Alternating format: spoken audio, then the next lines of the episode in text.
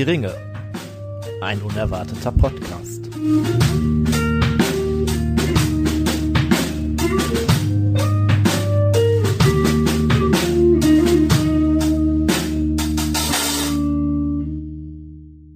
Hallo, ihr da draußen außerhalb und innerhalb von äh, Mittelerde. Wir haben uns wieder getroffen, um eine neue Folge aufzunehmen und wollen euch dazu, den Zuhörenden von Hör die Ringe, ein unerwarteter Podcast, äh, euch herzlich willkommen heißen. Ähm, wir sind heute äh, vorab, wir sind heute zu dritt. Der Tim. Hi.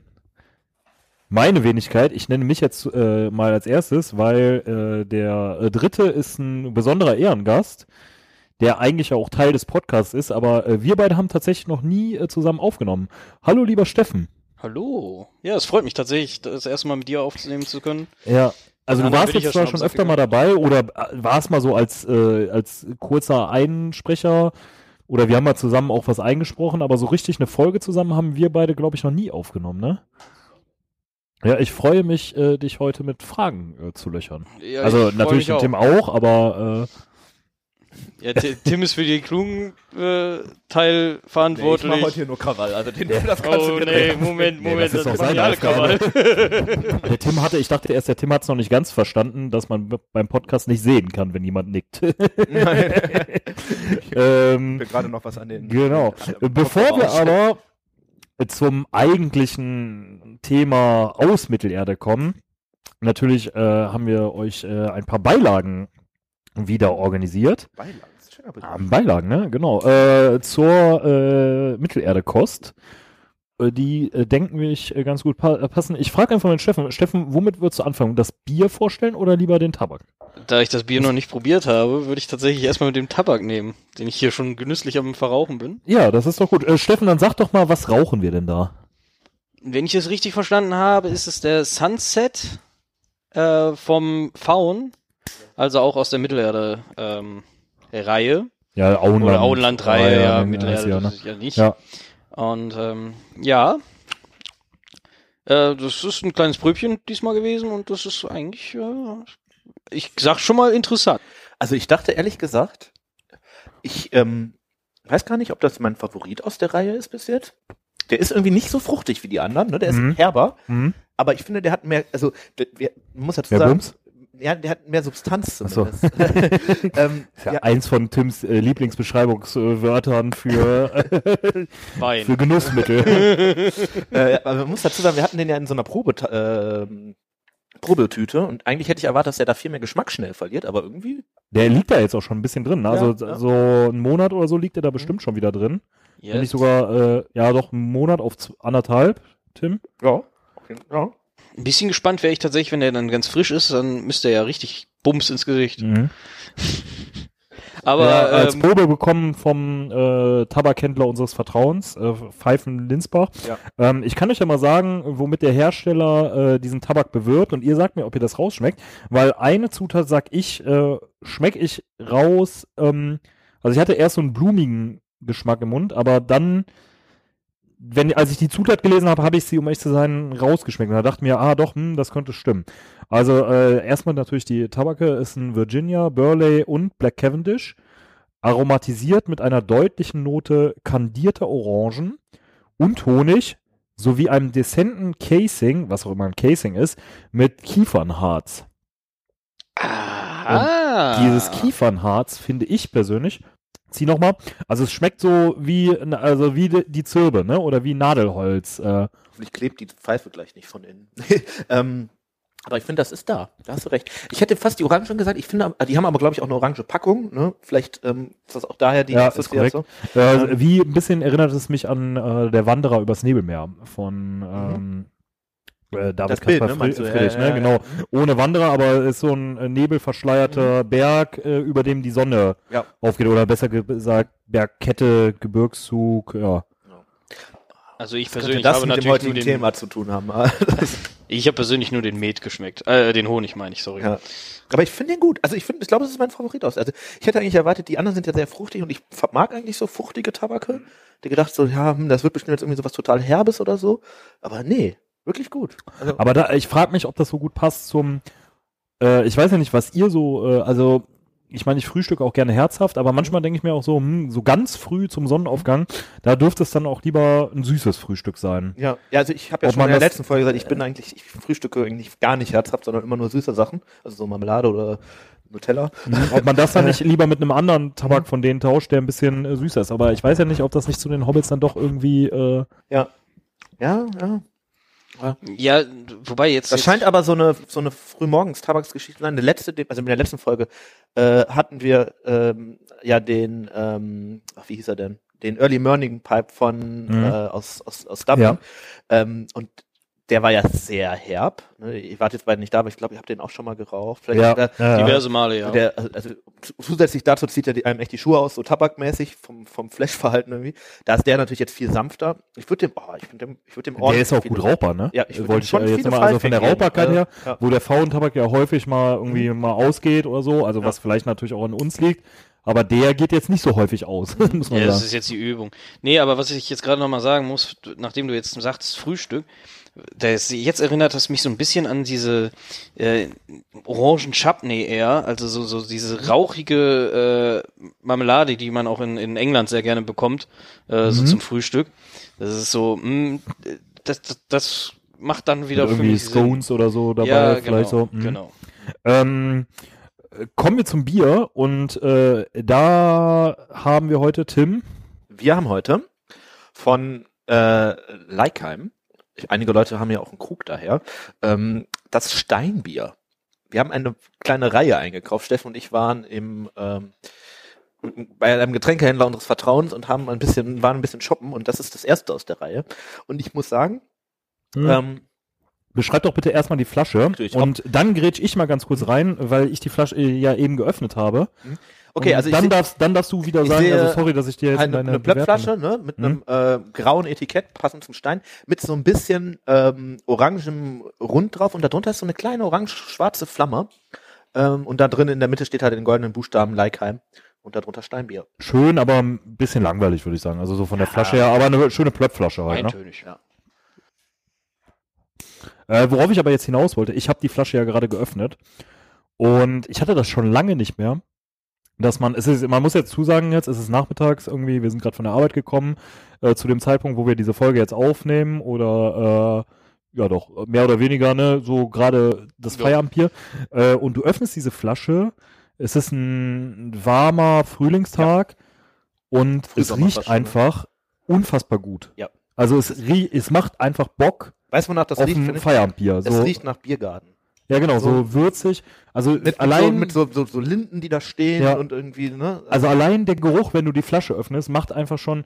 Ähm, das hat man ja bei Pilz, habe ich das häufig, ne, dass du das dann so schon stark riechst. Hm, Ja. Okay, aber wo, dieser hopfige Geruch, ne? Mhm. Aber hier riechst du jetzt einfach. Ich, äh, Wür- Würze, hätte ich gesagt. Ja, genau, einfach so diese Würz. Ich kann das gar nicht genau beschreiben, aber es riecht unfassbar äh, lecker einfach.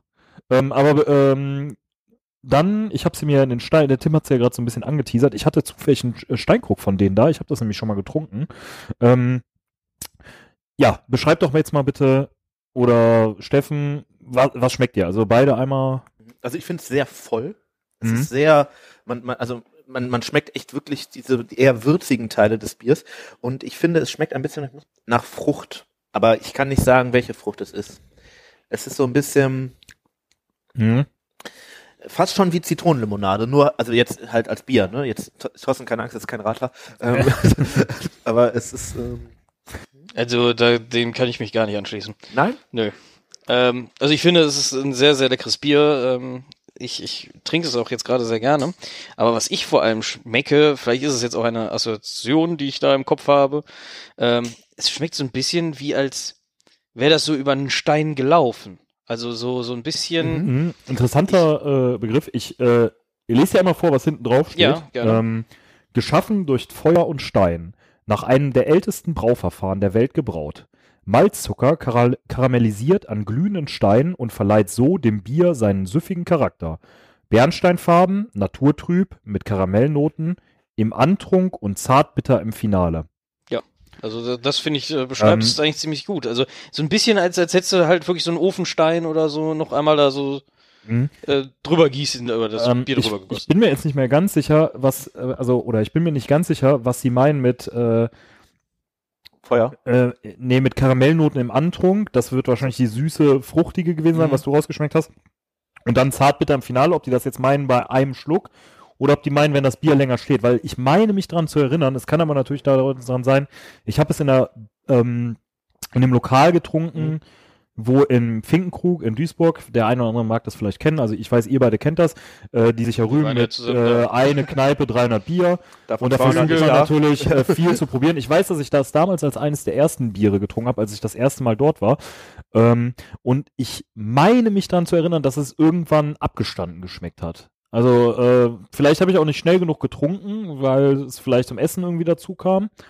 Aber äh, so mit der Zeit hat es nicht mehr so gut äh, geschmeckt, wie es jetzt zu Beginn und geschmeckt und wie es auch irgendwie ja, Bock macht, also allein vom Geruch, weil vom Geruch her alleine, finde ich, ist das mal ein Bier, was es, Was den Begriff äh, Ja, Bier, genau so, Feierabendbier ja. verdient.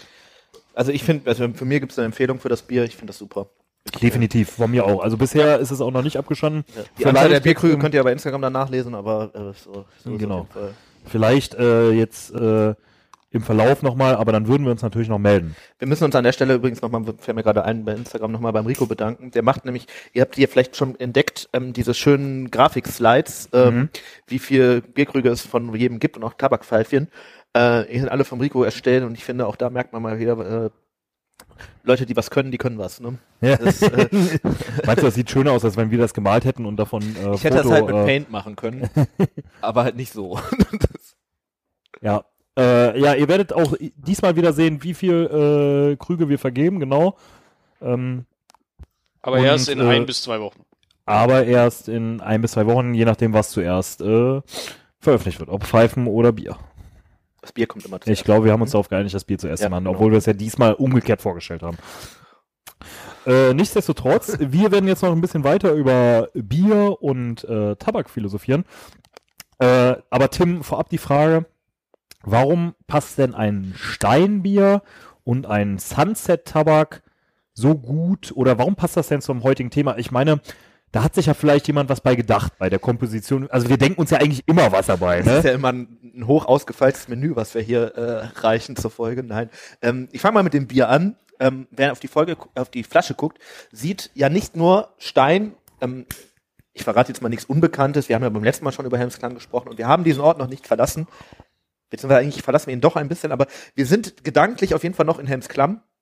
Und ähm, daher passt das mit dem Stein natürlich schon sehr gut. Wie Gimli schon sagt, das ist guter Stein hier. Und unter dem Stein sieht man auf der Flasche ja eine Flamme. Und auch da könnte sich der ein oder andere vielleicht ähm, eine, einen Reim drauf machen, was der, die Flamme unterm Stein soll. Wir hätten auch ein Bier, wir, wir könnten das Bier auch in die Luft sprengen, aber ähm, dann, dann ist der grüne Drache dahin und den mögen wir eigentlich, deswegen machen wir das nicht. Wir haben keinen Abwasserkanal hier hingesetzt. Genau. Und ansonsten sagen wir äh, bis gleich. Freut euch auf die Folge. Es äh, wird wieder spannend. Wir haben einige spannende Fragen zu klären. Und äh, genau, bleibt dabei. Wir machen Pause und ihr hört uns gleich in wenigen Sekunden wieder. Bis gleich.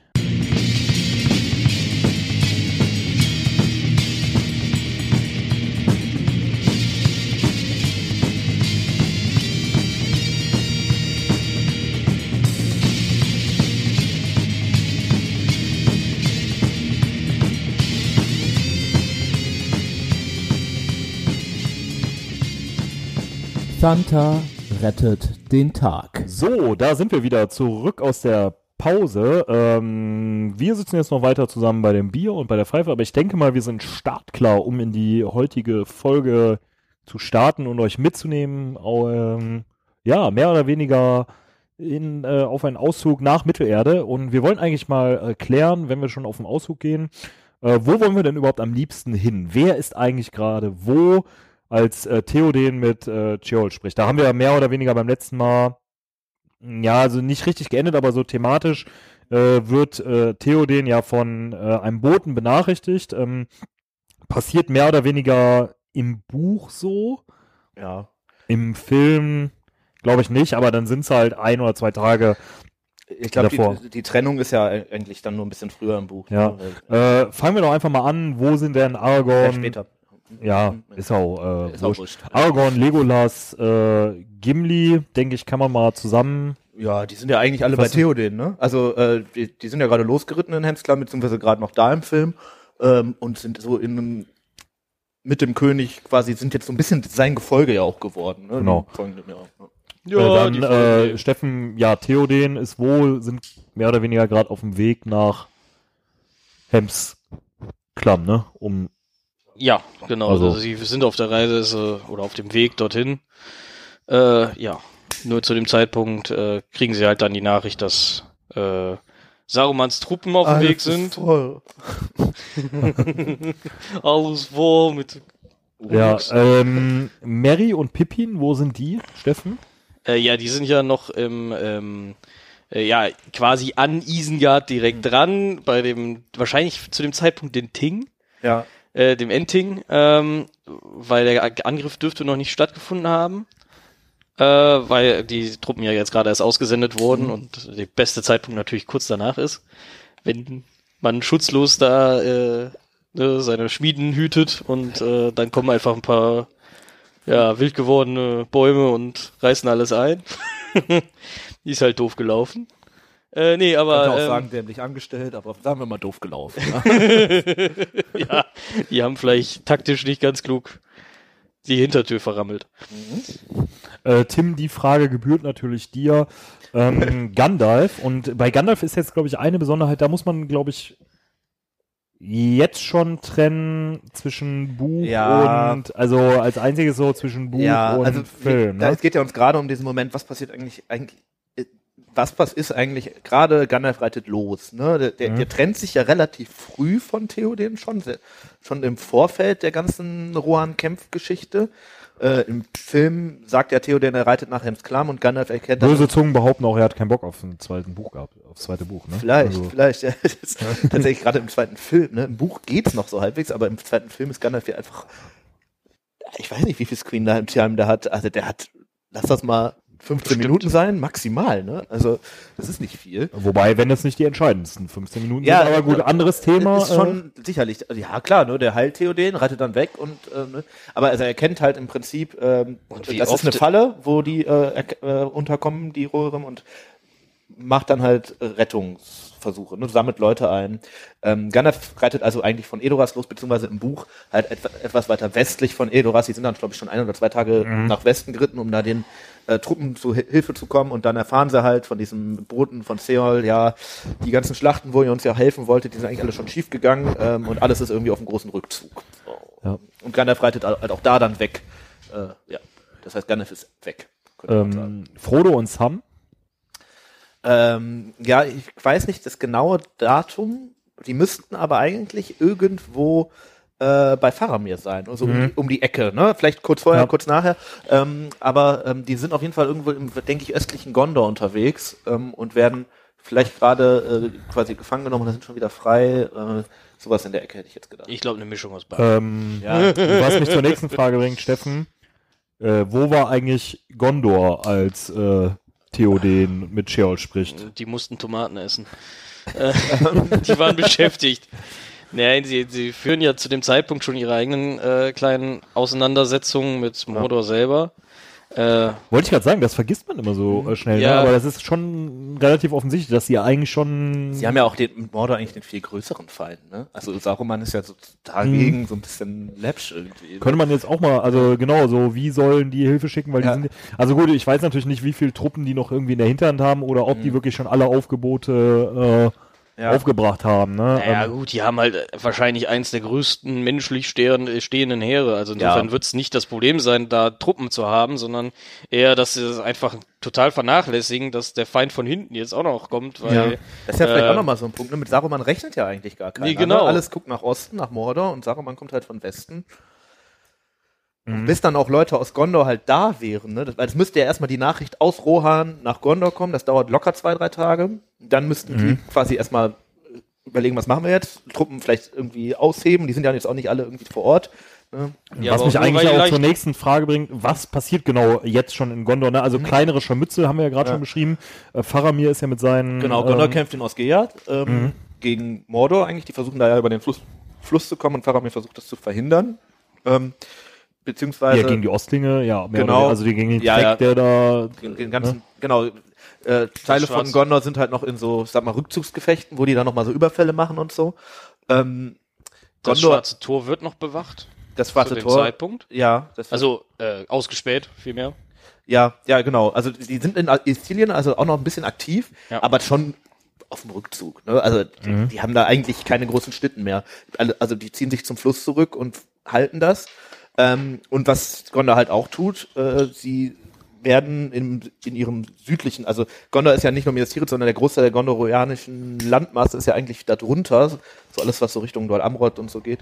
Äh, und da werden sie Truppen aussehen. Die werden, die wissen ja, da kommt jetzt was. Ähm, dann werden sie, äh, hätten sie Truppen schicken können, sind wir mal ehrlich. ja, schwierig. Also ich glaube, es wäre an der Zeit, wäre es wäre ein Problem Ja, zumindest irgendwie, also ich meine, wenn Ja. sie schon stehendes Heer haben, zumindest irgendwelche Reiter. Ja, Ja, aber die Frage, die Frage wäre halt einfach gewesen, wie sollen sie davon wissen?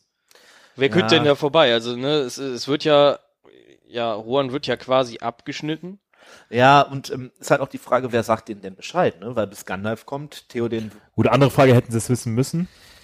ja, ähm, vielleicht wäre es mehr, ich denke, also gut, man hat natürlich auch den Vorteil, äh, den Vorteil, den Nachteil, dass auch in Gondor ja ein Herrscher sitzt, der jetzt nicht unbedingt immer nachvollziehbar agiert und vielleicht auch ein bisschen äh, in Angst erstarrt vor dem, was da noch so kommt und so. Vielleicht wäre das klug gewesen, Rohan zu unterstützen, dass man denen zumindest mal so einen, einen kleinen Teil schickt, weil so eine kleine überraschende Streitkraft macht, wenn es jetzt gut ausgebildete Leute sind, beispielsweise, weiß ich nicht, Ritter aus Dol Amroth oder so, ne, kann natürlich schon einiges bewirken. Naja Ähm, gut, aber andersrum musst du halt bedenken, so haben sie sich halt weiterhin auf Modo konzentriert, konnten, Ja. also, konnten sich halt vorbereiten auf die finale Schlacht ja äh, am Ende. Ähm, und sie und ja wussten ja nicht, dass auf einmal ein Feind hinter ihnen lauert, also ne, eigentlich viel näher ist. Ähm, also nicht viel näher, aber Und äh, sie haben halt noch das Problem, die werden ja von Piraten noch angegriffen. Ne? Im Süden von Gondor kommen ja die. Kosaren ähm, und binden da ja auch sehr viele Truppen. Ähm, und das habe ich ja.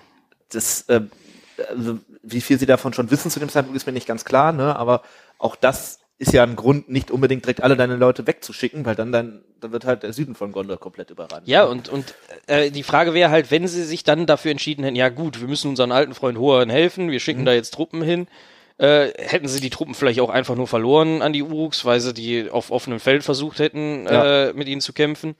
Und Ja, hätten ja, ja. dann auf einmal ein, ein, ein wahrscheinlich sogar fast vier Frontenkrieg zu dem Zeitpunkt geführt. Mhm. Äh, ja, die, die, äh, Die Kosaren kommen die noch. Kosaren. Aus Norden hast du auch Trouble irgendwie mit Ja. der Guldur und so, ne? Genau. Ja. Ähm, Ähm, andere Frage. Ähm, ich greife jetzt einfach mal der Zeit ein bisschen Voraus. voraus. Ähm, Theoden wird sich ja irgendwann aufregen und äh, sich fragen, warum sollte er jetzt Gondor helfen, weil Mhm. sie haben ihm ja auch nicht geholfen. Äh, und es gibt ja auch die äh, Leuchtfeuer. Mhm. Ähm, woher geht das, also woher kommt denn überhaupt dieses Bündnis? Also das hat ja einen Namen, das Bündnis. Ja, genau. Es ist, es ist quasi von Eol, dem ersten Herrscher von Rohan, ins Leben gerufen worden. Gab es da einen Anlass für? Warum äh, wurde das damals, äh, oder wurde das einfach gesagt, hey, wir sind hier zwei starke Menschenvölker? Nee, die Äh. ähm, Rohirrim, die kommen, die sind ja eigentlich nicht von da, wo die leben, sondern die kommen ja weiter aus dem Norden. Das sind ja eigentlich so Überreste von ganz ver- verstreut lebende Menschenvölkern, die sich dann irgendwann im Norden noch zu so einem Bund zusammengeschlossen haben. Und da, ähm, also die, die Eotheot waren das quasi, die, so nennt man die, haben die Zerbe genannt. Die hatten halt eine Festung und haben da halt irgendwie ihr Land gehabt. Und Gondor hatte halt ja eigentlich über die ganze Zeit, wo es existiert hat, immer wieder Trouble. Die haben immer wieder gegen irgendwen gekämpft, dauernd kamen irgendwie Leute, haben versucht, das zu erobern. Ähm, bei einem von diesen Eroberungen sah es halt mal sehr, sehr düster aus für Gondor. Ähm, und diese Vorfahren von Rohan haben, sind quasi benachrichtigt worden von Gondor. Die waren damals schon so lose Verbündete. ne. Es war immer so, ja, man kämpft halt zusammen gegen, gegen äh, ganzen Invasionstruppen. Ähm, und sind dann halt benachrichtigt worden ähm, mit so einem Hilferuf und sind dann halt auch gekommen, sind mit mehr oder weniger gesamten Streitmacht quasi aus dem Norden gekommen, haben eine ziemlich entscheidende Schlacht für Gondor dann halt auch gedreht durch dieses, diesen Eingriff.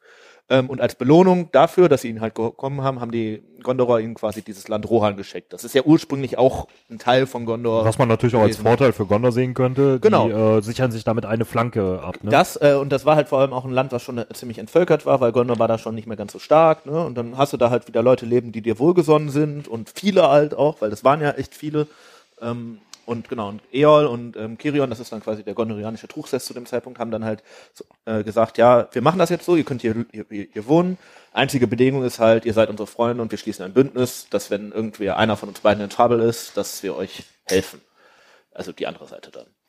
Natürlich vielleicht auch mit dem Hintergedanken aus ähm, Gondors Sicht, wahrscheinlich sind immer eher, ist immer eher Gondor ein Pro Problem, weil Rohan eigentlich ja an der Stelle liegt, wo nicht so viel Probleme auftreten, bis halt Saruman kommt.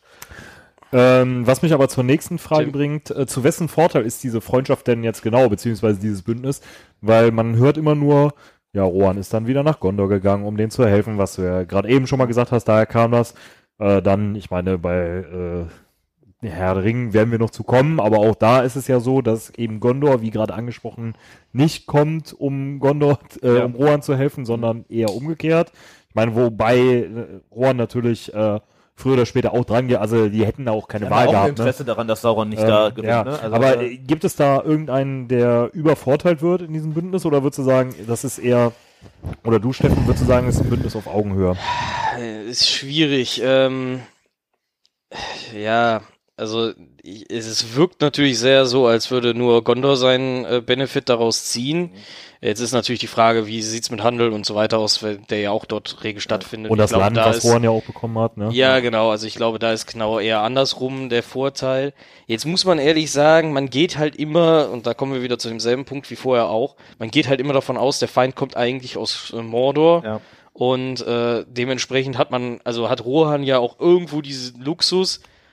Gondor, Gondor ist permanent äh, mit einer Streitmacht äh, versehen, muss da permanent Kämpfe führen und äh, das hat Rohan halt nicht, weil die quasi wie die wie der schützende große Bruder davor stehen. ja. Also Gondor, das Griechenland äh, Mittelerdes quasi. Ja, genau, Oder- genau, genau. Ja, das ist, oh, äh, äh, dünnes Mittelmeereis. Ähm, äh, aber ja, ich, ich glaube, also es gibt. Mir Also ein Land steht immer irgendwo Ja. an der Grenze und die anderen könnten natürlich sagen, ey, ja, mach du mal deinen Scheiß Also wenn alleine. man das jetzt nur so, ne? militärisch betrachtet, ne, ist natürlich so, dass Gondor halt quasi viel mehr machen muss, aber Rohan ihnen dadurch halt eher hilft, weil in Rohan selber halt nicht so viel zu tun ist. Es gibt tatsächlich, wir sprechen ja noch gleich über Helmsklamm, äh, bei der ersten großen Belagerung von Helmsklamm, als der, ähm, äh, äh, als die sind da ja schon mal irgendwann belagert worden vor ein paar hundert Jahren, ne? Äh, da hat Gondor die tatsächlich dann am Ende befreit und hat denen quasi dann geholfen. Ähm, äh, und der zweite Vorteil, den hat Steffen schon so ein bisschen angedeutet, die, so gesehen haben sie natürlich auch was davon, weil Gondor ist natürlich technologisch etwas weiter, die haben sehr gute Rüstung, sehr gute Waffen und so, die, die werden die Röhren ja mitversorgt haben. Ne? Also äh, Ja, zumindest aber- mit Wissen und sowas. Aber ne? korrigiere mich jetzt mal ganz kurz. Ganz wichtig ist für mich eigentlich nochmal dieser Handelsaspekt. Mhm. Ähm, Rohan ist halt auch, ja, aufgrund seiner, äh, nicht Rohan, äh, Gondor ist aufgrund seiner Geschichte ja auch irgendwo äh, Seefahrer Ja. und so weiter Rohan angeschlossen Ja. und Rohan halt gar nicht. Ja. Und ich glaube, gerade das macht es halt auch interessant. dass Ist Rohan Länder- Binnenland? Ja, ne? Ja, Ja. deswegen, also das ist halt, ähm, deswegen wird halt da halt der große Vorteil sein. Man hat halt einen Bündnispartner direkt neben sich, der im Inland quasi Ja. sicher ist und ne. Also ich glaube, es ist im Endeffekt auf Augenhöhe und äh, mal mit ein bisschen mehr vor in die eine Richtung als in die andere Richtung. Aber du hast gerade eben schon so schön gesagt, diese, diese, ähm, die Leuchtfeuer, äh, die sind ja vielleicht auch einfach nur falsch herum angebracht, weil, äh, ne, selbst wenn Rohan die entzündet hätte, ist die Frage, ob das dann bis nach Gondor funktioniert hätte. Ja, weil jeder nur in die andere Richtung guckt. Ja, ne? genau. Also, Alle sind ja nur trainiert, in die eine Richtung zu gucken. Ja. Wobei, ich meine, so weit ist es jetzt auch nicht. Du kannst ja immer noch irgendwie einen Boten schicken ne, oder sowas. Irgendwie hätten die die schon benachrichtigen können. Ja, aber gibt's, gibt's Meint ihr, darüber das eine ist so, dass die immer Information? nur in die eine Richtung gucken? Ich glaube, die, äh, Ich erinnere mich irgendwann mal in irgendeinem Text über diese Leuchtfeuer von Tolkien selber gelesen zu haben, dass die ähm, eigentlich dafür benutzt wurden, dass Gondor Rohan warnt, dass es jetzt Hilfe braucht. Und, Klammer auf, in sehr viel selteneren Fällen, Klammer zu, andersrum. weil einfach nie vorgekommen, weil halt äh, Rohan wahrscheinlich weniger Probleme hatte. Ähm, aber da ist ja die Frage, gab es überhaupt die, die, diesen Hilferuf von Rohan selber? Also mich am Ende zu ärgern, dass mein Bündnispartner nichts von mir weiß, ist halt irgendwie doof. Für Theoden ist es halt eigentlich eine Quatschaussage. Und hat man vielleicht die Möglichkeit überhaupt gehabt, aus Helms äh, Klamm überhaupt einen Hilferuf äh, zu, weil da war man ja und man ist ja, gefangen so, ne? Also, ja man, nee, aber man ist ja vorher in Edoras, meine ich, ne? Also Ja, der, ja, ja. als, als die Leuchtfeuer ankommen, ist man schon wieder in Edoras. in Edoras. Vielleicht äh, ist Helms Klamm überhaupt nicht angebunden und da hat man, äh, als man aus Edoras los ist, hat man sich ja noch gedacht, ah nee, komm, das sitzen wir jetzt mal auf einer Ja. äh, Probacke ab, ne? Ja. Also ich glaube, das hat auch Vielleicht sehr gab es viel mit die Möglichkeit so, ne? ja, Unterschätzung zu tun. Also Mhm. wirklich, dass die halt gedacht haben, ja gut, wenn der da ein Dorf überfällt, dann schicke ich da mal eine Reitertruppe durch und dann hat Ist sich das erledigt. Auch, also ein bisschen ironisch, dass Saruman, der ja am Ende auch nicht erfolgreich ist, weil er sehr arrogant handelt und Sachen völlig außer Acht lässt und viele Fehler auch aus Arroganz macht, ähm, Rohans Bedrohung ist und Rohan selber ja auch Probleme hat, weil es viele Dinge erstmal ignoriert. Also wenn da einige Seiten nicht so ignorant gewesen wären, wäre das wahrscheinlich anders ausgegangen. Aber naja, man äh, schläft, wie man sich bettet, ne?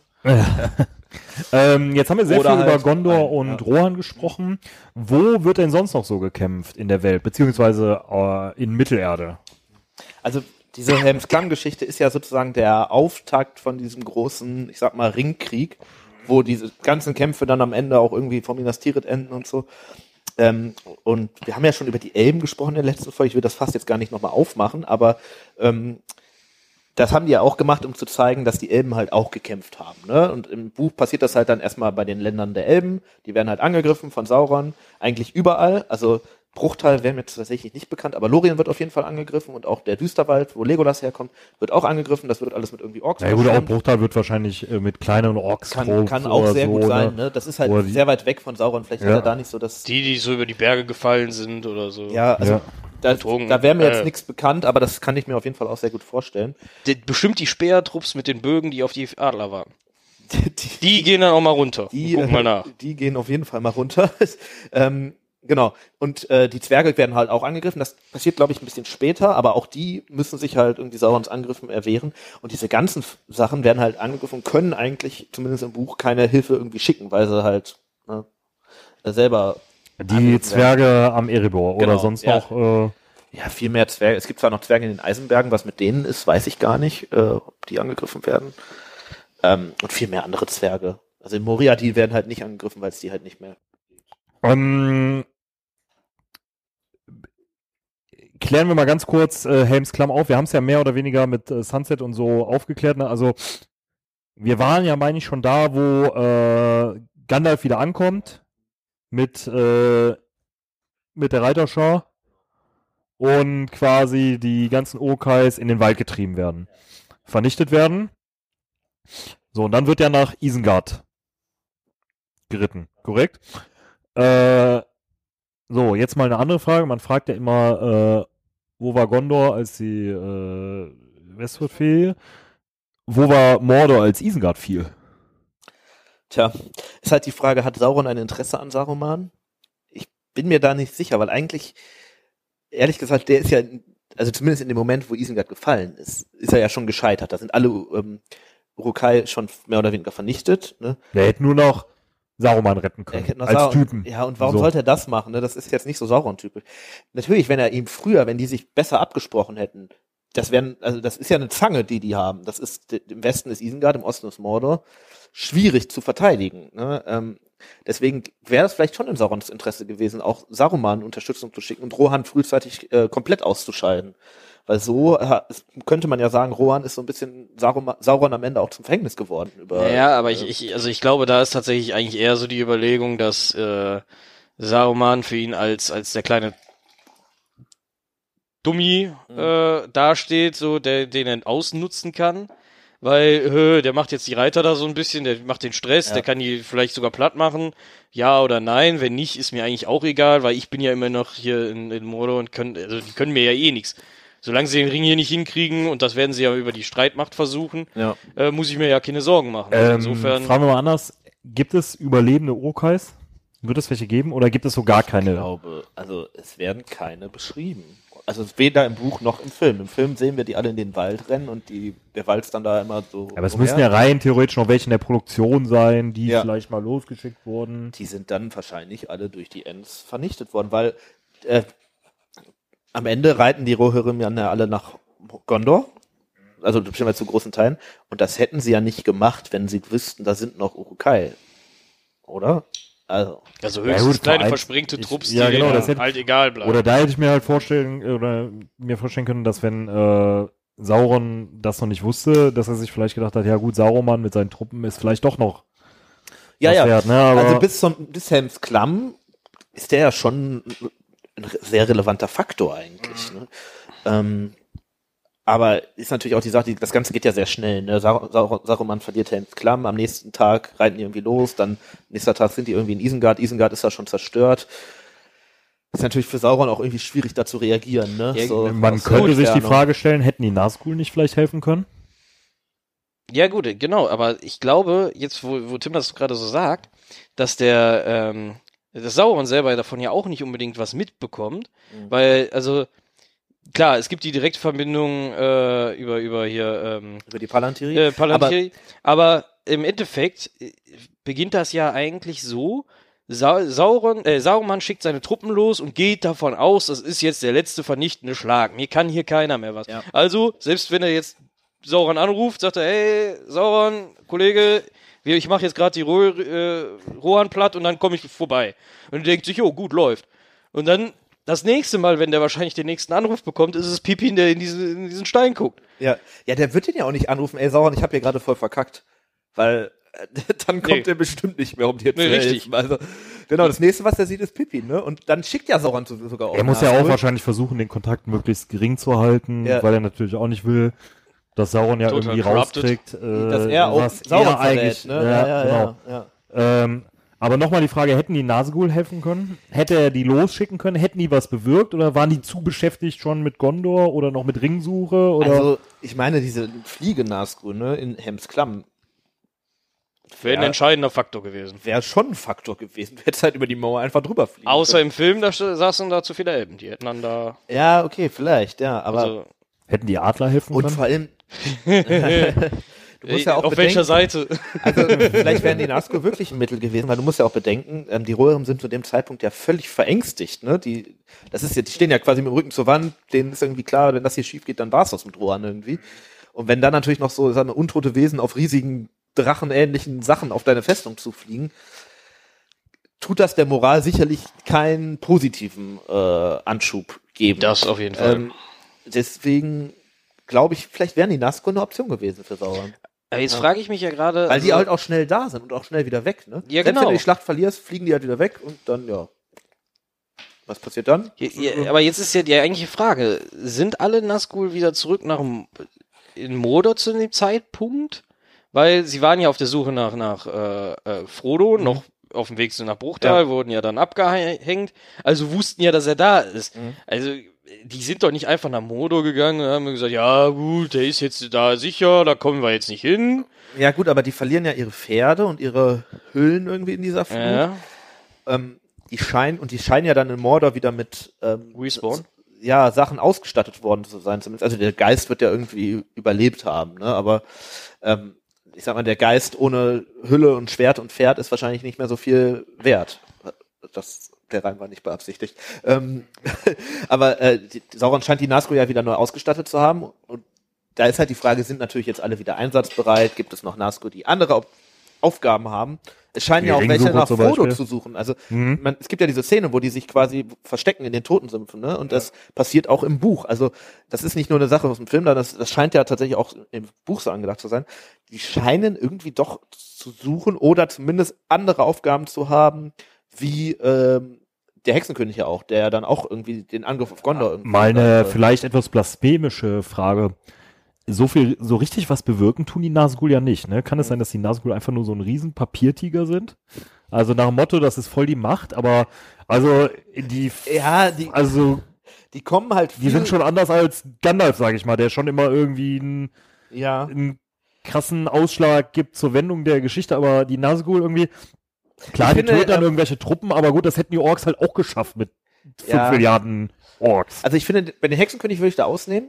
Der scheint ja schon irgendwie ähm, was zu, zu bewirken. Der tötet ja mehr oder weniger auch Theoden und äh, im Buch killt er das Tor irgendwie von Minas Tirith und im Film zerstört er Gandalf Stab und so.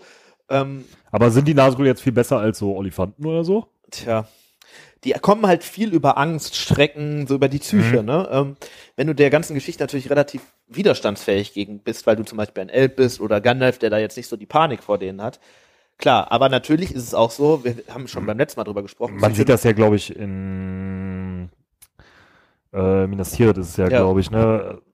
Also doch, wahrscheinlich äh, Genau. also, schon. wir haben ja beim letzten Mal schon äh, festgestellt, Psychologie scheint ja für Kriege, also äh, das ist festgestellt, das ist ja einfach ein Allgemeinplatz, ne? Mhm. Für so Kriege und Schlachten und so ein unglaublich wichtiger Faktor ist das ja.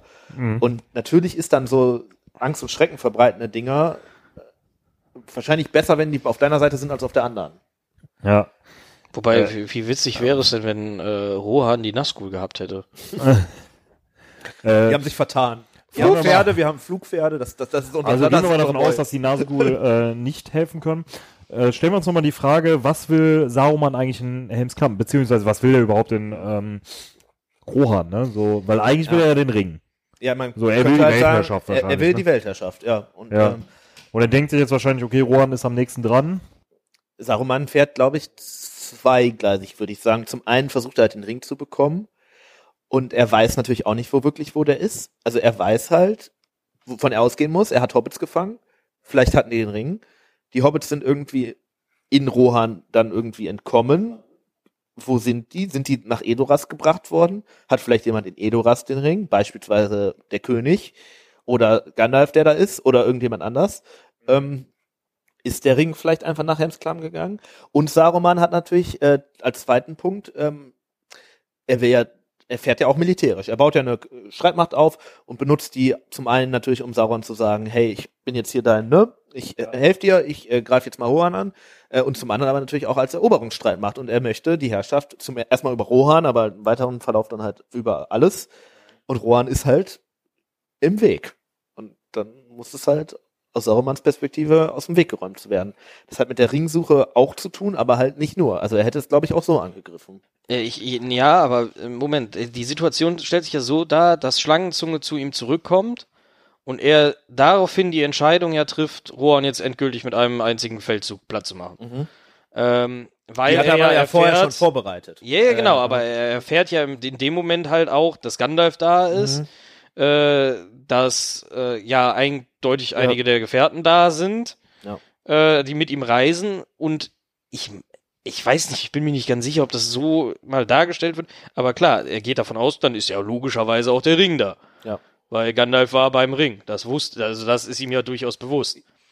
Ja, Gandalf war ja derjenige, der wusste, der, wo der Ring ist und der ja weiß, und das sind was ja auch andere Leute wie Aragorn und so, ne? Von Ja, denen, genau. die ja auch die durchaus irgendwie das Ding haben könnten. Ja, genau. Er wei weiß ja nicht, ob es Frodo noch gibt oder ne, das ist dem glaube ich zu dem der Zeitpunkt ist nicht zu dem bekannt. Zeitpunkt für den völlig aus dem Radar. Genau, und äh, deswegen, ja klar, absolute Entscheidung. Äh, ich will schneller an diesen Ring.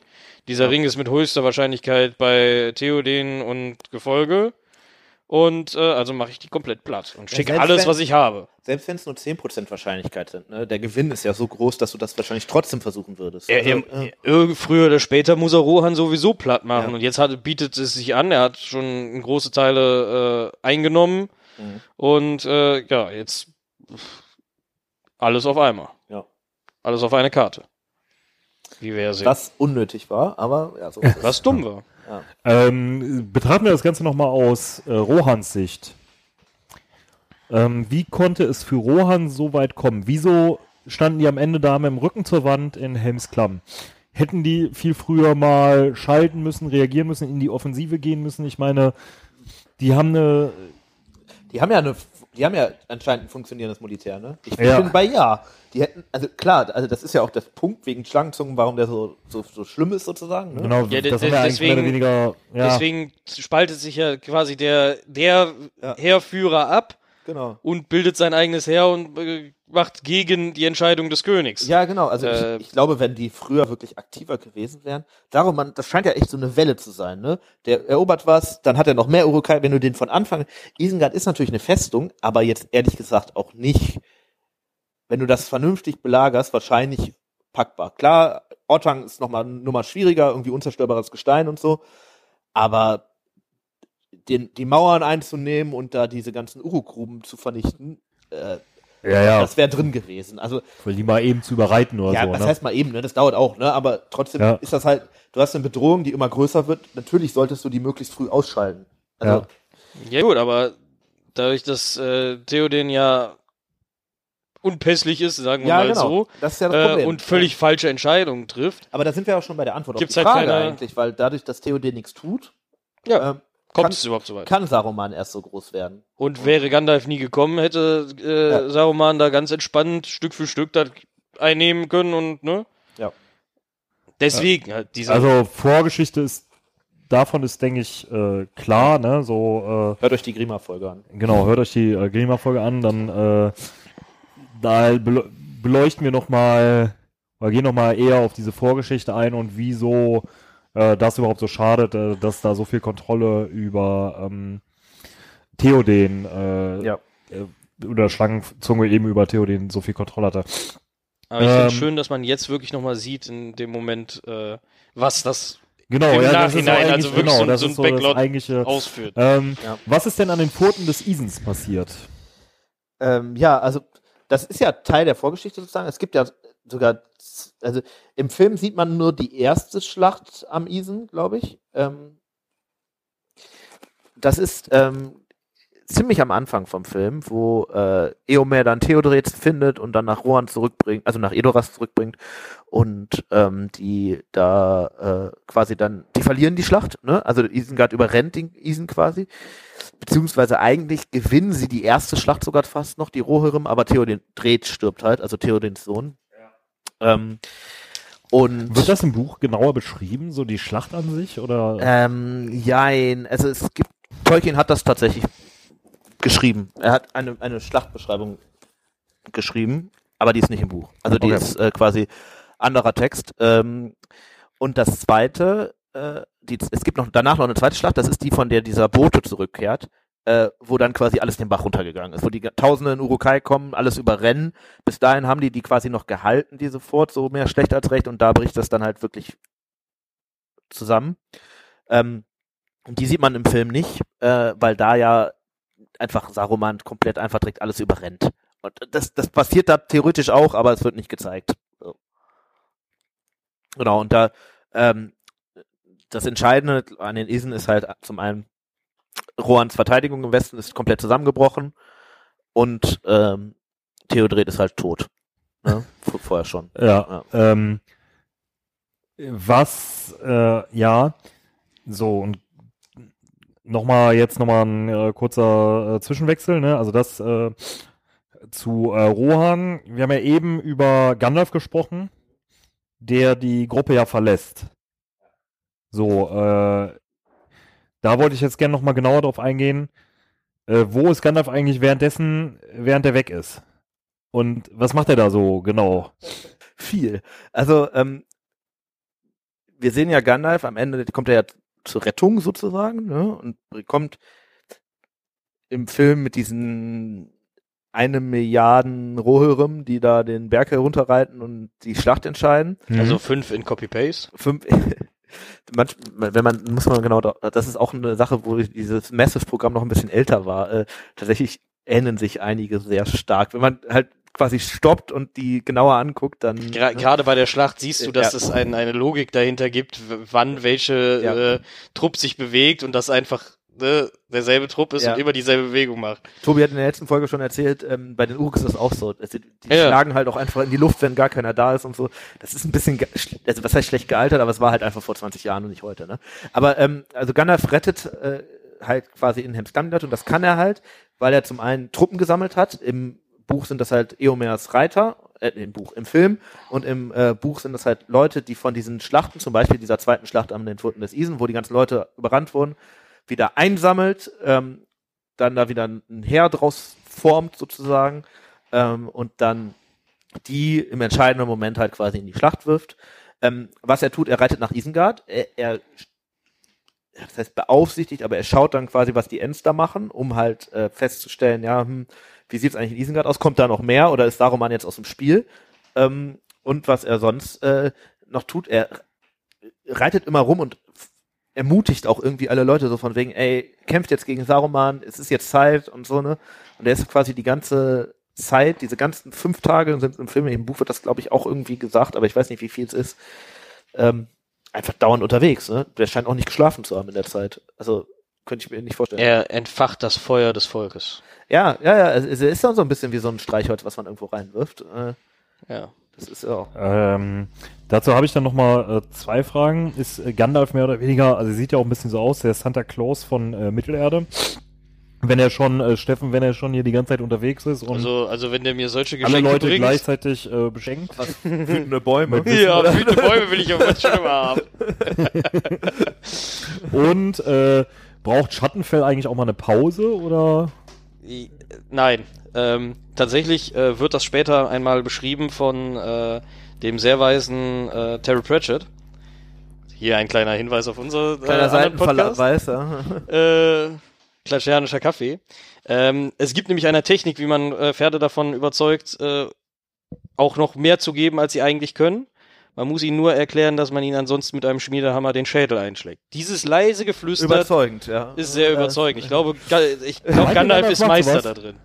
Ja, ja. Den Hammer Äh, im, im, im nee, wird das aber nicht sogar irgendwann gesagt, von wegen, dass es äh, nicht Ja, so richtig müde also Schattenfell wird, ist ja auch irgendwie so eins von diesen, ich sag mal, Superrössern, also den Mearas, was ja Theo, diese, diese Fürsten der Rösser, Theo den hat ja auch so eins, ähm, die werden halt einfach nicht, oder? Fünf Tage ist noch kein Kryptonit für ja, die. also das so. sind schon, das sind schon bessere Pferde als andere, die brauchen halt nicht so schnell eine Pause, Und ne? es ist Gandalf. die sind auch schneller und äh, auch irgendwie wendiger und alles irgendwie. Äh, Ja, und so ein alter Mann im Mantel, der wiegt halt auch nicht viel.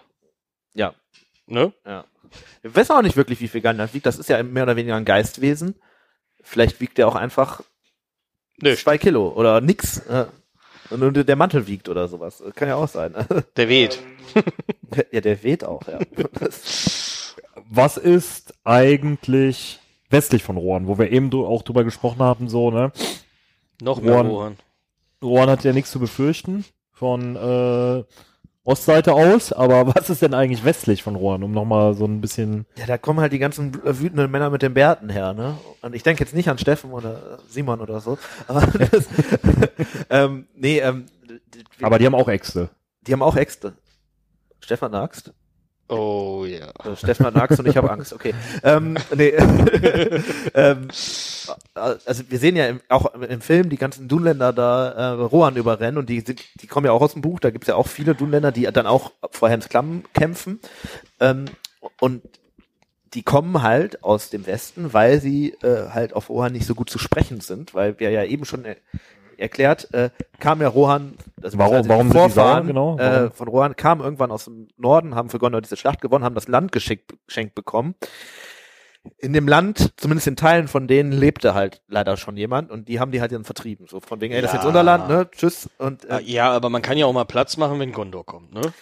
ja, ja, ja, so war es halt dann irgendwie, ne? Und das haben die halt nicht so gut aufgefasst, sind dann halt in den Westen nach Dunland getrieben worden, die Dunländer, ähm, und deswegen auch nicht so gut auf Rohan zu sprechen und werden deswegen auch von Saruman ja als Marionette oder zumindest als Mittel irgendwie benutzt, in denen er denen halt auch noch weiter erzählt, ja, hier, das sind eure Landräuber und das ist eigentlich euer Land. Man erkennt vielleicht auch Parallelen zur heutigen Geschichte, auch da kommt das ja immer wieder vor, dass Leute behaupten, irgendein Land gehört ihnen. Ähm, und deswegen greifen sie halt dann die Röhre mit an. Ähm, und zumindest im Buch, im Film ist, sind die, glaube ich, gar nicht so der krasse Faktor, ne? Aber im Buch scheinen die schon so, weiß ich nicht, 25 Prozent oder so der Truppen Sarumans auszumachen. Das ist dann schon viel. Also, Ja. ne, bei, gut gegen 10.000 Also Viertel Urteil, so, ja. naja, aber trotzdem, ne? Ja. Das ist schon, äh, und auch richtig saure Typen halt. Genau, ne, und so. das ist halt auch, das wird auch nochmal beschrieben, die kämpfen halt auch nochmal irgendwie verbitterter, weil die Orks sind halt die Orks, ne? Die sind halt irgendwie in die Schlacht, keiner weiß, wie die reingekommen sind, jemand hat eine Peitsche geknallt, dann war man auf einmal in der Schlacht. Okay. There's Ah, a whip. Aber die sind halt äh, tatsächlich einfach sauer und kämpfen dementsprechend auch Mhm. Ja, ein bisschen enthusiastischer. Äh, was mich zu der Frage bringt, also äh, da sind auch äh, Zwerge irgendwo Gimli an der Grenze. an der Grenze? Welche Nee, Ze- äh, oder haben, haben äh, Grenzdrohnen auch irgendwie äh, ähm, es waren mal Zwerge in Dunland zu Gast sozusagen. Also Ja. die hatten mit den Dunland ja nicht so viel zu tun, aber sie sind da als der Erebor, die waren ja mal, hatten ja mal sozusagen keine Heimat, ne? Weil Ja. Smaug hat den Erebor erobert und so weiter. Äh, waren die da mal ähm, untergekommen sozusagen. Und es, wir, ähm, in der Hobbit-Folge, ähm, vielleicht erinnerst du dich, wir hatten ja auch Ja. darüber die ursprünglich, die haben, ein Teil dieser Hobbits war auch mal irgendwie in Dunland stellenweise. Und äh, Zwerge sind tatsächlich am Ende des, der ganzen Geschichte, lassen die sich in äh, Helmsklamm ja nieder und in den, beziehungsweise in den Grotten dahinter wird ja eine kleine Zwergenkolonie von Gimli äh, gegründet. Nee, sonst hätte man ja auch fragen können, hatten die Rohan irgendwie Kontakt zu Zwergen und äh, da irgendwie Verbündete, aber Ähm, ja, also das Einzige, was ich dazu weiß, ist, dass die sich nicht mochten eigentlich. Es gibt mal, es gibt irgend so eine Geschichte von äh, den Vorfahren der Rohirrim, die irgendwie einen Zwergenfürsten erschlagen haben, weil der von denen irgendwie den, das Gold haben wollte und so. Und deswegen war da, Ach so. war da so ein dachte- bisschen dicke Luft. Ich dachte, Das die ist hätten schlecht. was gegen kleine Äh, Menschen. ja, das Ja. war ein netter, Ja, kleine- kurzer Blick Ja. auf die Geschichte. Ja. Ähm, Nochmal kurz was äh, zur Werksgeschichte. War Helms Klamm irgendwie mal anders geplant oder, ähm, Ja, ähm, oder sollte da was anderes stattfinden eigentlich? Die Schlacht sollte schon immer da stattfinden. Also ähm, Mhm. ich habe es mir gestern nochmal angeguckt in der History of Middle-earth. Aber ähm, halt ursprünglich so als Feldschlacht, das war die ursprüngliche Idee. Mhm. Äh, also die reiten quasi und dann gibt's irgendwie eine Schlacht, die sehr verzweifelt ist und dann wird die aber trotzdem irgendwie gewonnen. Ursprünglich war auch die Idee, dass es eigentlich so ist, dass die Orks halt bei Nacht sehr gut kämpfen können, aber dann wird's halt irgendwie Tag und dann gewinnt Rohan halt mehr oder weniger deswegen, weil die so lange durchgehalten haben. Da, da finde ich gut, dass es nicht äh, drin ja. geblieben ist, weil das schon wieder so ein Hint auf Hobbit mit den Trollen gewesen wäre. Ja, genau. Und das also ist auch es so ein bisschen so ein bisschen billig, sage ich jetzt mal. Ne? Ähm, insofern ist die Fa Fassung, die es dann am Ende wurde, deutlich besser. Ähm, und es äh, war tatsächlich mal geplant, ähm, zumindest im Buch gibt es ja vor Helmsklamm noch eine weitere Verteidigungsanlage, so ein, so ein Deich, den die äh, erst bemannen und dann aber feststellen, ja, wir können ja jetzt irgendwie nicht kämpfen, wir ziehen uns zurück. Ähm, und eigentlich sollte die ganze Schlacht erst da stattfinden und am Ende ziehen die sich einfach in die Burg zurück, werden belagert, bis sie halt gerettet werden. Mhm. Ähm, ja. Ähm, Und sonst glaube ich eigentlich, außer einer Namensänderung, ähm, Alles so geplant, wie, wie ja, es dann doch. also Helms äh, Klamm ist sehr undurchsichtig wohl in der, ähm, in der Vorgeschichte, aber es ist immer so, dass es da irgendwie eine Schlacht geben sollte. Die Dunländer hießen interessanterweise irgendwann mal Westfolder. Also ursprünglich war Westfold Okay. der Name für Dunland. Ähm, okay. das kann manchmal zu Verwirrung führen. Ähm, ja, aber sonst äh, ist im Prinzip da- das Entscheidende, es gab schon immer diesen Schlachtgedanken, das mit der Festung kam eigentlich erst später dazu. Ja. Ja, genau. Und die ähm, Festung hat halt immer irgendwie eine Vorgeschichte gehabt, so von wegen, da gibt's irgendwie einen, einen Helden der Rohan-Menschen, die das irgendwie mal geprägt haben. Äh, ja, das ist eigentlich auch nicht neu. Äh, ganz, es war manchmal nicht ganz klar, ob das nicht äh, trotzdem nach dem aktuellen Menschen benannt ist, also nach Erkenbrand sozusagen, beziehungsweise dessen Vornamensträger. Ähm, Steffen, warum gibt es ausgerechnet zu Helms Klamm äh, so viele Memes? Ja, ich glaube, das, Also äh, das als Meme-Fabrik. Ich glaube, das wird vor allem halt auch aus dem, äh, in der letzten Folge wurde es äh, erwähnt, ähm, dass halt diese Body Romance äh, zwischen Gimli und äh, äh, Legolas sehr stark in, in gerade in Helms Klamm stattfindet, ob es der Bodycount ist, ob es äh, nur der Witz ist mit dem, äh, soll ich dir eine Kiste holen, wenn er im Wald steht. Wirf mich, Wirf mich. Also es wird halt schon sehr viel Meme äh, im Film selber verarbeitet. Ja, die beiden und wer ich finde immer, der unglaublich Bogenschütze, ne? Der Bogenschütze, stimmt. Auch, der auch noch. Der, der, den gibt's auch noch, den, den hatte ich gar nicht auf dem Schirm gerade. Ich meinte eigentlich, wer sehr viele Memes da liefert, ist auch Theoden, ne? So von Mhm, wegen Sword ja. Begins und äh, das sind all Ja. deine Zauberkünste, Saruman und so. Ja. Ähm, und ich glaube, das kommt halt einfach daher, weil, ehrlich gesagt, an welche Szene denkt man, wenn man an den zweiten Film denkt? Und das ist doch Helms Klamm. Und dann, äh, Ja, Das gut, da- das ich- dominiert ja. kann mir auch- ja, auch es, das, es, es dominiert total. Das, ich weiß Ja. nicht, wie viel es ist, 30 Minuten, 20 Minuten, irgendwas dazwischen. Es Mhm. nimmt schon eine große Stelle in dem Film auf jeden Fall ein. Also für mich war ist das auch immer noch so ein, ein teilweise so ein bisschen Gänsehaut äh, Moment und ich kann mir auch an also ich habe es selbst schon getan, ich habe mir nur die Schlacht angeguckt, weil ich es einfach so Nur die Schlacht ohne die Vorgeschichte. Ja, also ohne eine meiner Vorgeschichte, also nicht- Lieblingsszenen nicht war zum Beispiel immer, wo das Horn erschallt, die Mhm. sich erst Ja. erschrecken und dann so die Elben Ja, einlaufen. Das war Ja. früher als Kind auch immer so einer meiner ja, also, also das, ne? so. das alles, also alles, was unmittelbar um Helms Klamm. mit den Szenen, also Hems, die, die Schlacht sieht man ja im Film nicht an einem Stück, sondern da sind ja immer Szenen zwischengeschnitten, ne? so von Frodo und Sam und so weiter. Äh, die auch? Also, oder Ja, ja. skippst du die dann? Naja, ich bin zu faul zum Skippen, aber Okay, grundsätzlich, ja, äh, ja eigentlich geht's mir wirklich nur, und das ist das, was ich auch selbst immer im Kopf habe, und jede dieser Szenen da, sie haben sich schon eingebrannt im Kopf, also es ist äh, klar. Ja, ja. Und äh, es nimmt natürlich echt wirklich Zeit ein, ne? Weil wenn man nicht skippt, ist das locker eine Stunde im Film, wo es quasi die Schlacht gerade gibt. Ja. Wenn nicht mehr. Also wo es nur um Helms Klamm geht. Ja. Muss ja jetzt nicht nur die Schlacht sein, sondern auch alles andere. Ja, und auch dieses ganze Endthema und so, das gehört ja irgendwie Ja, wie- auch wie da den- rein, ne? Also. Auch, auch so ein geiles Meme wie dem kleinen Jungen da, der der Helm aufgesetzt wird. Du bist jetzt ein Go Mann. kill some babies, irgendwie. Ja, so. Das ist mega. Was ist euer Lieblingsmeme? Oh, für mich ist es, glaube ich, Theoden tatsächlich mit So It Begins. Das lässt sich einfach so vielfältig verwenden, irgendwie. Ja. Ich, ich, boah, da, da bin ich völlig überfragt. Also für mich ist, äh, Für mich wäre es, glaube ich, dieser äh, Wirf mich, aber sag's nicht im L. Ja, So, da habe ja. ich drüber nachgedacht, ich finde das aber nicht gut. Ich finde es Nee? nicht über, ich ich es nicht lustig, sich über kleine, kleinere Individuen lustig zu machen. Rothaarige äh, Zwerge. Ja, ja. Äh, Äh, für mich war das so die lustigste Szene irgendwie so, weißt du, so. Ja, auf jeden Fall. Sicher? Sicher. Und, dann- und dann kommt der Gimli-Kreis. Erstmal alles wegschnitzen. Ja, ja, ja, das ist dann halt so geil, weißt du, so nicht in der Lage, selber darüber zu fliegen, aber haut halt mal eben so 20, 30, Ja. äh, ja, keine Ahnung. Typen um, die 20 mal so groß sind wie Ja, ja, so genau. übertrieben gesagt, ne? So, das finde ich halt so geil, weißt Ja. du? Aber ne, für mich ist einfach, also die Szene, die mir halt auch immer im Kopf ist, ist, wie Gimli da mit der Pfeife äh, auf dem Uruk sitzt. Ah, Äh, ja. Das ist 32, nein, der zuckt noch. Bam. Im Buch ist es übrigens 42 und 41. Ich habe nochmal nachgeguckt. Das hat mich voll verwirrt, weil im Hörbuch ähm, gewinnt Legolas. Also im Buch gewinnt auch Gimli, wie im Film. Aber es, dieses Hörbuch vom WDR, da gewinnt irgendwie Legolas. Ich weiß nicht, warum die das geändert haben. Aber äh, äh, als ich Aha. das Hörbuch letztes Mal gelesen, äh, gehört habe, war ich völlig verwirrt, weil ich so dachte, hat der Film das umgedreht? Warum? Und aber tun sie nicht, sondern es ist einfach nur das Hörbuch, das das Da macht. war also ein äh, Redakteur vom WDR, größerer, äh, Elbenfan anscheinend. Elbenfan. Ja. den möchte ich gern mal kennenlernen. Äh, reden die darüber, wer gewinnt? Im Buch? Ja. Ja. Im Film ja, glaube ich, nicht so, ne? Da wird's einfach so. Ja, die sitzen halt da drauf und dann ist das so hier, ne? Ich sitze jetzt gerade auf äh, Nummer 43. Äh, also die sagen. War es 40 auch tatsächlich? 42? 42, ich dachte 32 43. im Kopf, aber nee, egal. 42, 43, da bin ich mir ziemlich sicher. Ja, okay. Äh, da sagt Legolas irgendwie so von wegen, ja, hier Nummer 42 und ähm, Gimli sagt dann, äh, ich sitze gerade auf Nummer 43. Und dann äh, schießt er den ja noch so nochmal. Der hat noch gezuckt. Der hat noch gezuckt, genau. Ähm, jetzt mal eine von den Axt beliebten Was wäre wenn Fragen.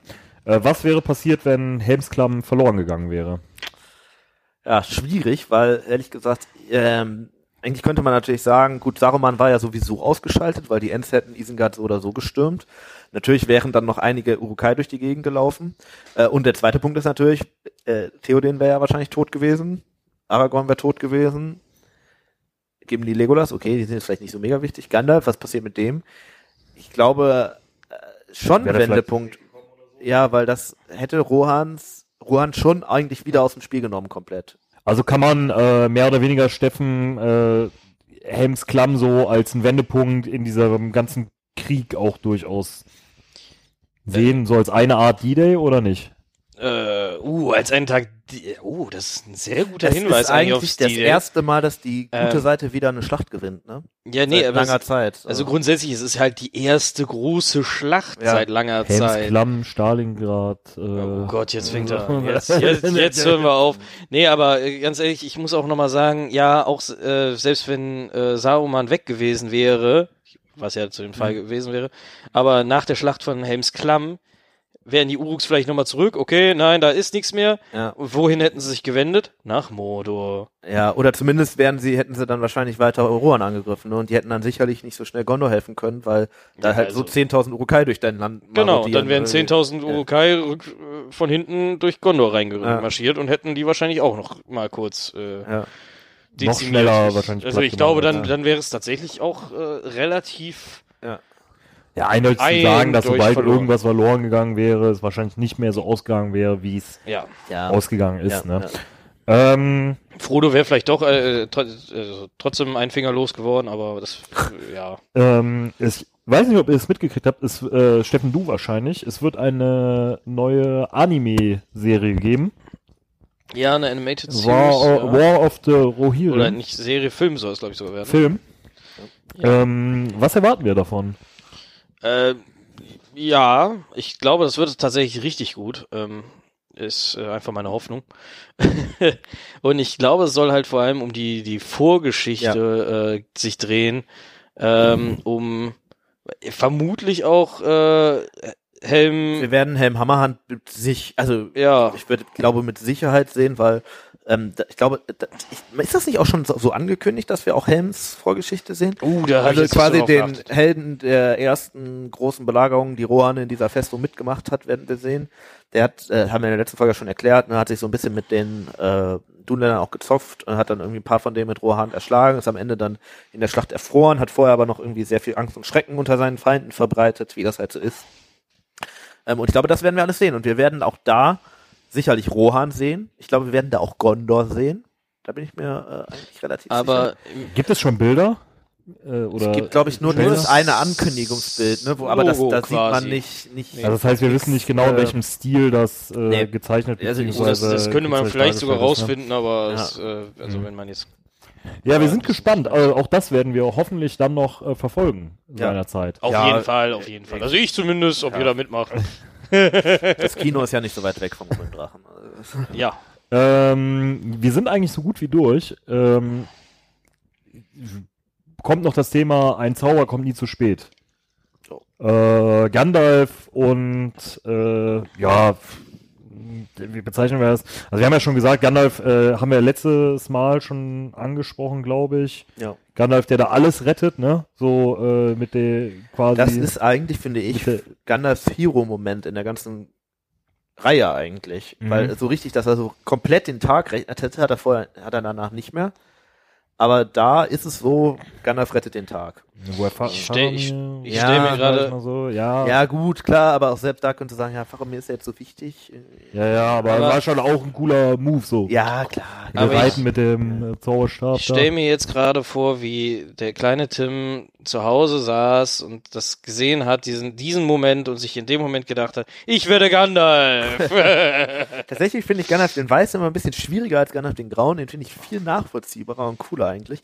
Aber trotzdem ist das natürlich einer der großen Gandalf-Momente in der ganzen Serie. Das ist keine, äh, keine Frage. Also, ähm, ja, aber nur weil er weiß ist, hat er genug Power und Energie, um äh, in fünf Tagen Ja. ganz Rohan zu durchreiten. hat Aragorn die Nazgûl nur an, nee, macht was anderes. Weiß vom Koks? Nee, nee, ich sag ich Ja, das, äh, also wie gesagt, Gandalf so der Held und Retter der Geschichte. Das kann man Ja. eigentlich so zusammenfassen generell für den zweiten. Also da können alle noch so viel fighten. Wäre Gandalf nicht gewesen, wäre es halt verloren Ja, gewesen, mehr oder Auf weniger. Der hat jeder ja. Verein und dann zusammengeführt. Ich glaube, das ist so zusammenfassend ganz gut zu der sagen. scheint ja auch irgendwie ein bisschen Ähm, den Kontakt mit den ha- gehabt zu haben. Ne? So Ja. wegen, ey, schick mal die Bäume dahin. Ja, und ja auch das eigene Stil zu haben, was wir auch schon gesagt haben, über, als wir über Fangorn und die Ents gesprochen Ja. haben. Hört euch übrigens auch eine kleine Empfehlung für die Folge. Ah, die hört auch euch auch an. gut, ja. Ähm, der, Aber- schickt, der lässt ja auch Mary und Pippin da wahrscheinlich nicht ohne Grund Ja. in der Hoffnung, ne, dass da was passiert. Ja. Er weiß ja ganz genau, wie die ticken, ne? Aber jetzt, wo, du, wo Tim das gerade sagt, äh, es ist ja schon sehr interessant, dass äh, er mit den Ents so schnell äh, eine Lösung findet, während die davor noch fünf Tage lang Ja. am, am Rumtingen sind, bevor sie irgendeine Entscheidung treffen. Ja. Er kommt, sagt, wir machen das, jo, wir machen das, kein Problem. Scheinen sich da schon irgendwie, es scheint eine Ja. Connection zu geben. Ne? Genau, eindeutig. Dann sind wir eigentlich für heute äh, soweit durch. Lasse dieses Statement jetzt einfach mal so stehen. Äh, Steffen, ich überlasse dir es, äh, den Werbeblock mal ein bisschen einzuläuten. Sonst macht das ja immer der liebe Simon, Ja, der heute gut, leider dann, verhindert ist. dann äh, fange ich mit seinem äh, Anfang immer an. Hört die äh, Bücher, lest äh, die Hörbücher und äh, äh, schaut irgendwas, wenn ihr gerade Lust habt. Nee, also guckt natürlich auch die Filme, ist keine Frage. Und äh, wenn euch das hier gefällt, dann ähm, folgt uns doch auch gerne auf Instagram. Äh, Facebook habe ich letztens übrigens auch festgestellt, haben wir noch. Ähm, äh, sonst gerne auf unserer Seite könnt ihr uns äh, auch finden. Äh, unterstützt uns gerne bei Steady. äh, www.hördieringe.de, ne? Äh, Das muss ist richtig, genau. Äh, ich dachte, Wo das ihr auch übrigens alle. Folgen äh, Genau. euch anschauen könnt. Und sonst könnt ihr uns natürlich immer finden über Spotify und überall anders, wo es Podcasts gibt. Genau, und Das heißt- äh, Tim, hast du eigentlich was zu ergänzen dazu? Hat er Nö. schon sehr gut gemacht, ne? Ja. Als kleiner Ihr Praktikant. könnt so. uns noch bewerten, da freuen wir uns auch. Also wenn ihr uns Genau. gut bewertet, schlecht. Lasst uns doch ein Like da. Ja, Äh, also bei Spotify beziehungsweise Sterne sind es ja dann, glaube ich. Ne? genau, ja. Ähm, wir hoffen, euch hat es genauso gefallen äh, wie mir. Ich weiß nicht, hat es euch auch gefallen? Also ich finde eigentlich diese, diese die, die Konstellation könnten wir auch nochmal machen. Die hat eigentlich, wir haben jetzt viele verschiedene in letzter Zeit ausprobiert. Und äh, es, es gab auch keine, wo ich gesagt habe, nie wieder so, aber äh, Ja, es hatte was. Das war- hatte das was, ja. witzig, ja. Äh, vor allen Dingen könnten wir auch wieder so ein leckeres Bier dann dazu äh, trinken. Ja. Das finde ich dann auch ganz gut. ja, wir haben ja Ähm, noch ein paar aus der Reihe. Ähm, Dann möchte ich mich äh, bei euch bedanken, dass ihr euch äh, den Fragen so gestellt habt und bei den Zuhörenden, dass ihr äh, es mal wieder ausgehalten habt, auch wenn wir vielleicht ein bisschen ins Schwafeln gekommen sind. Ja, und dir natürlich danke für deine Moderation. Ja, Nils. ach sowieso. Äh, wir bedanken uns heute äh, bei jedem. Ähm, habt ihr euch noch bei irgendwem zu bedanken? Nee, ne? ja, ich so. danke, äh, ich würde meine Tante in Wuppertal noch grüßen, aber dann können wir auch weiter. Ja, vielen Dank, ihr Lieben. Und äh, schaltet äh, beziehungsweise hört das nächste Mal auch wieder rein, wenn es wieder heißt, hört die Ringe. Ein unerwarteter Podcast. Bis dahin. Tschö. Tschüss.